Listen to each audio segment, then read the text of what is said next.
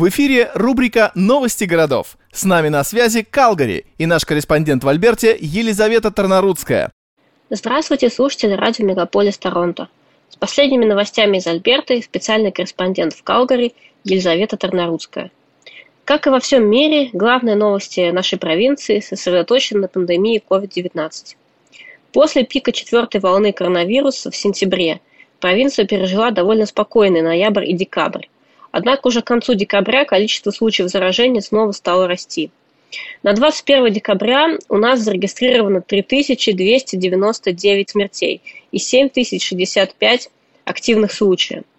65 человек находятся на искусственной вентиляции легких и 326 человек в госпитале. Более половины всех активных случаев относятся к варианту омикрон. С начала мая в провинции началась массовая вакцинация, и на сегодняшний день 89% населения 12+, получили хотя бы одну дозу вакцины, и 85% получило две дозы. Каждый вакцинирующийся старше 18 лет может получить 100 долларов за прививку, а для того, чтобы посетить рестораны, казино и концерты, нужно продемонстрировать карту прививки с QR-кодом. На прошлой неделе также провинция объявила, что каждый желающий может получить по 5 бесплатных тестов на коронавирус и тестироваться самостоятельно дома. Также все жители Альберты старше 18 лет могут получить третью дозу вакцины, так называемый бустер. Что касается карантинных мер, предпринятых местным правительством, премьер Альберта Джейсон Кенни объявил, что теперь встречи в частных домах и квартирах лимитированы до 10 человек, но однако люди могут собираться из разных домохозяйств, независимо от статуса вакцинации. На воздухе можно собираться до 20 человек. Также в Калгари и в большинстве городов Альберты продолжает действовать масочный режим во всех публичных местах.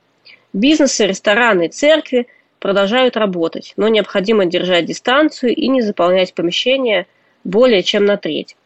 В отличие от предыдущего Рождества, когда провинция находилась в глубоком локдауне, в этом году жители могут насладиться традиционными рождественскими мероприятиями. Театры ставят рождественские спектакли для детей и взрослых. Так знаменитый местный спектакль «Christmas Carol» по новелле Диккенса, как и несколько десятков лет до этого, снова пройдет в театре Калгари. Филармония дает рождественские концерты, а альбертийский балет поставит «Щелкунчика». Детям снова разрешили сидеть на коленях у Санты и просить подарки – в Банфи и во многих других городах и городских районах уже прошли парады Санта-Клауса. А на ипподроме Спрус Мидус в Калгари, как и всегда, работает драйв-сру с рождественскими огнями и украшениями. В старых районах Калгари каждые выходные проходит рождественская ярмарка с горячим шоколадом, распродажей от местного бизнеса и рождественскими огнями. Ну и, конечно, никто не отменял рождественский шопинг. Хотя в молах необходимо соблюдать дистанцию, носить маски – они открыты и полны покупателями. Также и спорт на природе продолжает быть актуальным. В провинциальных парках на местах лыжных трасс забиты парковки, а в магазинах дефицит беговых лыж. В городе залиты катки, на которых веселятся взрослые и дети. Горно-лыжные курорты также открыты и забиты желающими кататься. Туристы, прибывающие в Альберту из других провинций Канады, не обязаны самоизолироваться и могут свободно посещать наши национальные парки и наши лыжные курорты. На сегодня это все новости нашей провинции. С ними вас знакомила Елизавета Тарнарудская. До новых встреч на волне радио Мегаполис Торонто.